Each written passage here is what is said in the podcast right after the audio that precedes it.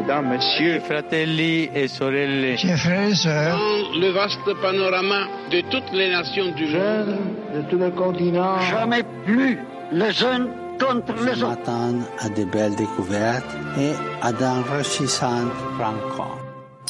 Vox Mundi, une émission de Radio Vatican présentée par Adélaïde Patrignani. Bonsoir à toutes et à tous, bienvenue dans ce nouveau numéro de Vox Mundi, l'émission hebdomadaire de Radio Vatican. Nous allons d'abord parler ce soir de fraternité humaine, un thème cher au pape François, puis nous reviendrons sur une sainte qu'il affectionne beaucoup, Thérèse de Lisieux, dont les reliques et celles de ses parents étaient présentes à l'audience générale Place Saint-Pierre ce mercredi. Mais d'abord, une rencontre internationale se tient depuis deux heures Place Saint-Pierre au Vatican. Il s'agit de la rencontre mondiale sur la fraternité humaine voulue par le pape François, une initiative dans l'esprit de l'encyclique Fratelli Tutti du pape promu par le Dicaster pour le développement humain intégral et le Dicaster pour la communication. Bonsoir Olivier Bonnel. Bonsoir Adélaïde.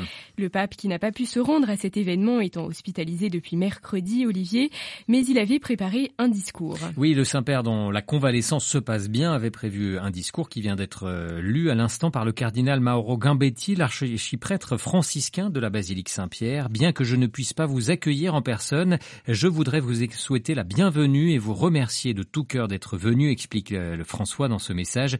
Je suis heureux, heureux d'affirmer avec vous le désir de fraternité et de paix pour la vie du monde.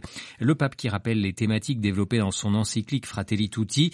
Dans notre monde déchiré par la violence et la guerre, seule une grande alliance spirituelle et sociale qui jaillisse des cœurs et s'articule autour de la fraternité peut remettre au centre des relations le caractère sacré et inviolable de la dignité humaine, lit-on dans ce message. La fraternité n'a pas besoin de théorie, mais de gestes concrets et de choix partagés qui fassent d'elle une culture de la paix, explique encore le pape François. Cet événement a fait venir de nombreux invités place Saint-Pierre, Olivier. Oui, co-organisé par la Fondation Fratelli Tutti, une trentaine de prix Nobel pour la paix ont été conviés à cet événement. Parmi eux, la yéménite Tawakol Karman, militante des droits de l'homme, considérée comme la mère de la révolution au Yémen en 2011. Elle a reçu le prestigieux prix cette même année. On l'écoute. C'est notre devoir de supporter et d'œuvrer pour la fraternité humaine. C'est pour cela que nous nous sommes réunis aujourd'hui et j'aime ce slogan de la fraternité. Nous devrions donner un nouveau sens au mot paix. Cela signifie être avec les autres, travailler les uns avec les autres, se soutenir. C'est aussi une grande responsabilité pour nous, les défenseurs de droits de l'homme, pour les journalistes, celle d'être des voix plus fortes pour tous ces gens qui vivent le supplice de certains régimes. Nous devons nous concentrer sur un problème très important, qui est que l'on attaque la fraternité humaine. Il ne s'agit pas seulement de délivrer des messages, c'est plus que cela. Il s'agit d'amplifier les messages et comment le faire dans un monde qui souffre des conflits, du racisme, de la guerre et des tyrannies.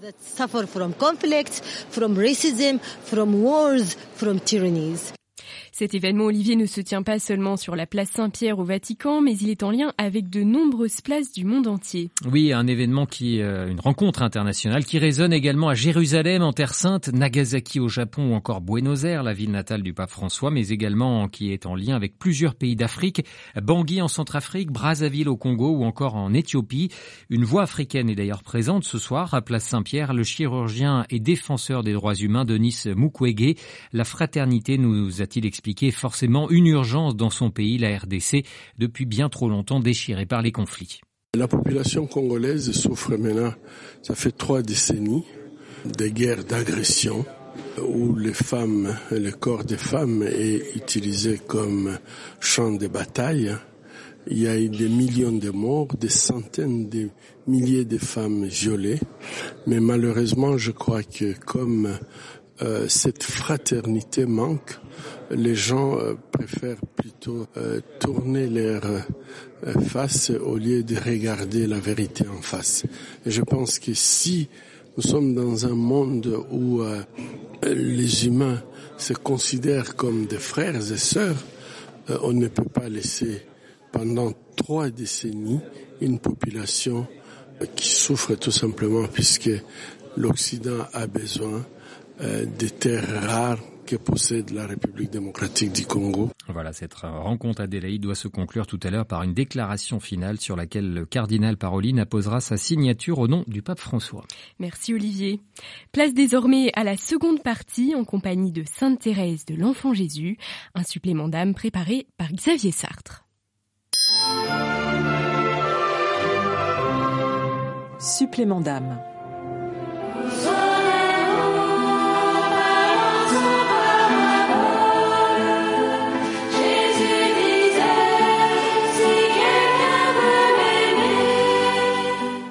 Fratelli e sorelle, sono qui davanti a noi le reliquie di Santa Teresa di Gesù Bambino. Nous voici devant les reliques de Sainte Thérèse de l'Enfant Jésus, patronne universelle des missions. Le pape François lors de l'audience du 7 juin place Saint-Pierre sur le zèle apostolique du croyant. Les missionnaires,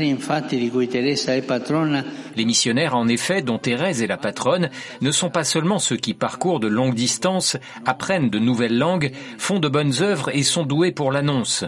Non, missionnaire l'est aussi celui qui vit là où il se trouve comme instrument de l'amour de Dieu. C'est celui qui fait tout pour que, par son témoignage, sa prière, son intercession, Jésus soit manifesté.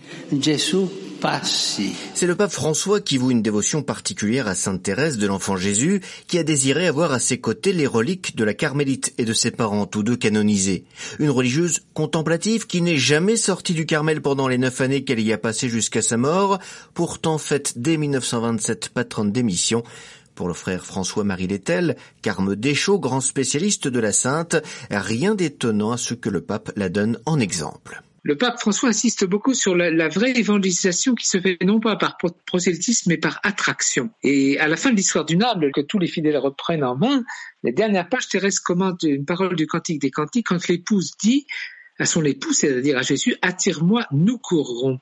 Donc elle demande d'être attirée, comme elle dit elle-même, attirée dans les flammes de l'amour de Jésus, et tous ceux qui s'approcheront d'elle courront aussi vers Jésus. Donc les saints ne nous arrêtent jamais à eux-mêmes, mais ils nous conduisent toujours à Jésus. Donc Thérèse le disait bien, sa mission, voilà, c'était aimer Jésus et le faire aimer. Sainte Thérèse n'est donc jamais partie sur les routes pour évangéliser, demeurant dans son Carmel de Lisieux, au cœur de la Normandie.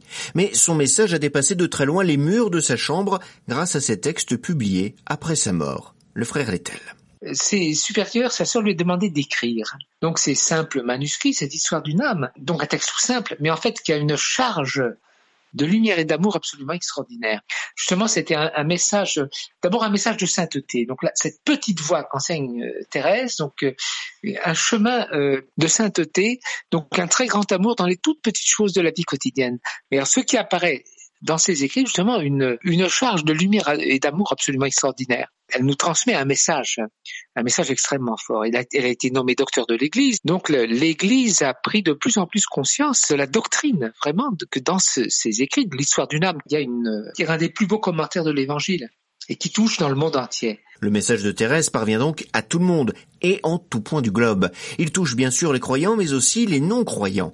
Sa petite voix est parvenue ainsi à se frayer un chemin jusqu'au cœur et à l'âme de personnes d'horizons divers. Le père Olivier Ruffray, le recteur du sanctuaire de Lisieux. Elle a compris la, puissance de, de, la prière et du sacrifice. Dans une de ses poésies, euh, elle parle d'un prêtre missionnaire pour lequel euh, la prière euh, lui a été demandé par euh, sa supérieure et elle dit euh, à lui de, de parcourir la terre, d'aller prêcher l'évangile, à moi de m'offrir ici par la prière et le sacrifice. Elle lie à la fois action et contemplation.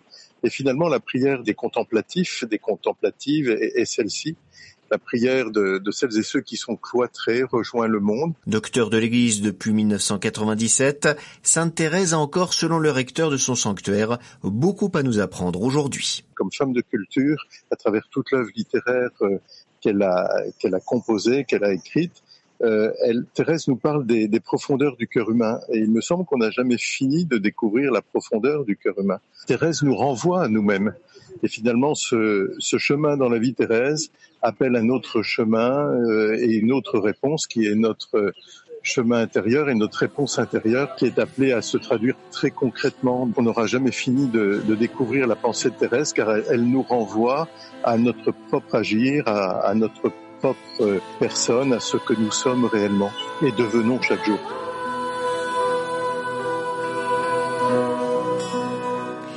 Voilà, merci à tous pour votre écoute. La prochaine émission sera samedi prochain et en attendant, bon dimanche à toutes et à tous.